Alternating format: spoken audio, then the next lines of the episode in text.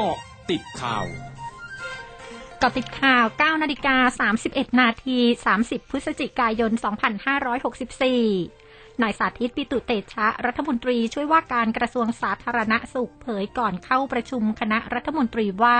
จากปัญหาการระบาดของเชื้อโควิด -19 สายพันธุ์โอไมครอน กระทรวงสาธารณสุขจะเสนอให้ที่ประชุมคอรมอทบทวนมติสบคเมื่อวันที่ 26 พฤศจิกายน ที่ให้มีการตรวจหาเชื้อโควิด -19 จากวิธี RT-PCR เหลือเพียงการตรวจแบบ ATK ซึ่งจะเริ่มวันที่ 16 ธันวาคมนี้ กลับมาใช้วิธีแบบ RT-PCR เหมือนเดิม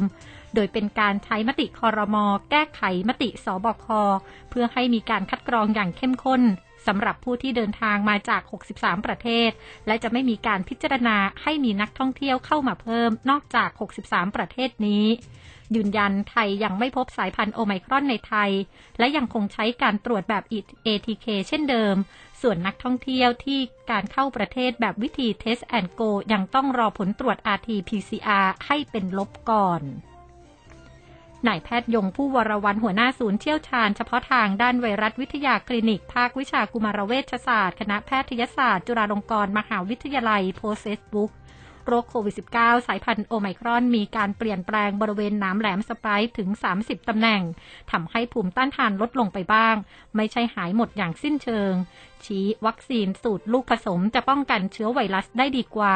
ภูมิต้านทานสูงขึ้นมาก อาจจะดีต่อไวรัสกลายพันธุ์ เพราะระบบภูมิต้านทานในการต่อสู้กับไวรัส ไม่มีเฉพาะแค่น้ำแหลมสไปร์อย่างเดียวเท่านั้น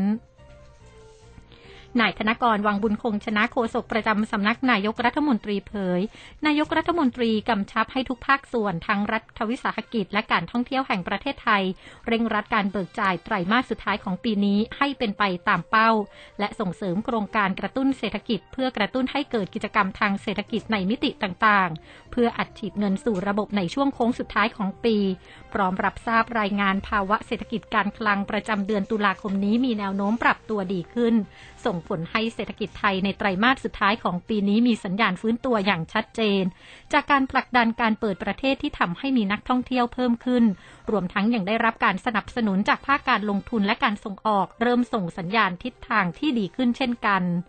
ทางนี้กระทรวงการคลังยังยืนยันประเมินการเติบโตเศรษฐกิจไทยในปี 2565 อยู่ที่ร้อยละ4แม้สถานการณ์โรคโควิด -19 จะมีการกลายพันธุ์ โดยนายกรัฐมนตรีในฐานะผู้อำนวยการศูนย์สบคได้สั่งให้มีมาตรการสกัดกั้นการแพร่ระบาดของเชื้อโควิด -19 สายพันธุ์โอไมครอนอย่างเด็ดขาดด้วย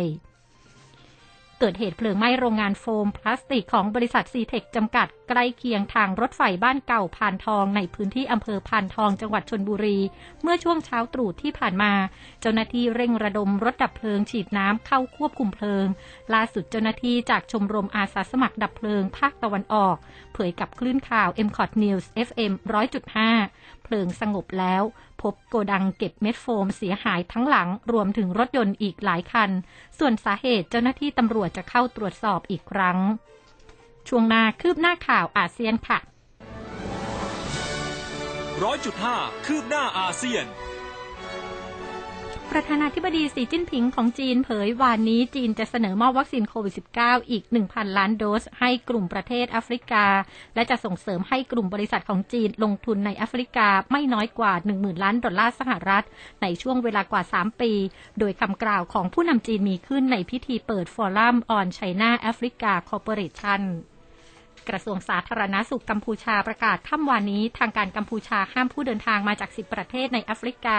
ประกอบด้วยบอตสวานา เอสวาตินี เลโซโท โมซัมบิก นามิเบีย แอฟริกาใต้ ซิมบับเว มาลาวี แองโกลา และแซมเบีย หรือผู้มีประวัติเดินทางไป 10 ประเทศดังกล่าว ในช่วง 3 สัปดาห์ล่าสุดเข้ากัมพูชา มีผลบังคับใช้ภายใน 48 ชั่วโมง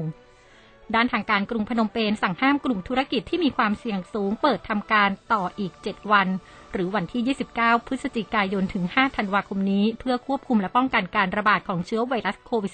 -19 รวมทั้งห้ามการรวมตัวในภาคเอกชนมากกว่า 50 คน ภายในช่วงเวลาดังกล่าว ยกเว้นงานแต่งงาน พิธีทางศาสนาและข้อยกเว้นอื่น ๆ ทั้งหมดคือเกาะติดข่าวในช่วงนี้ภัยดัญญางานสถินรายงานค่ะ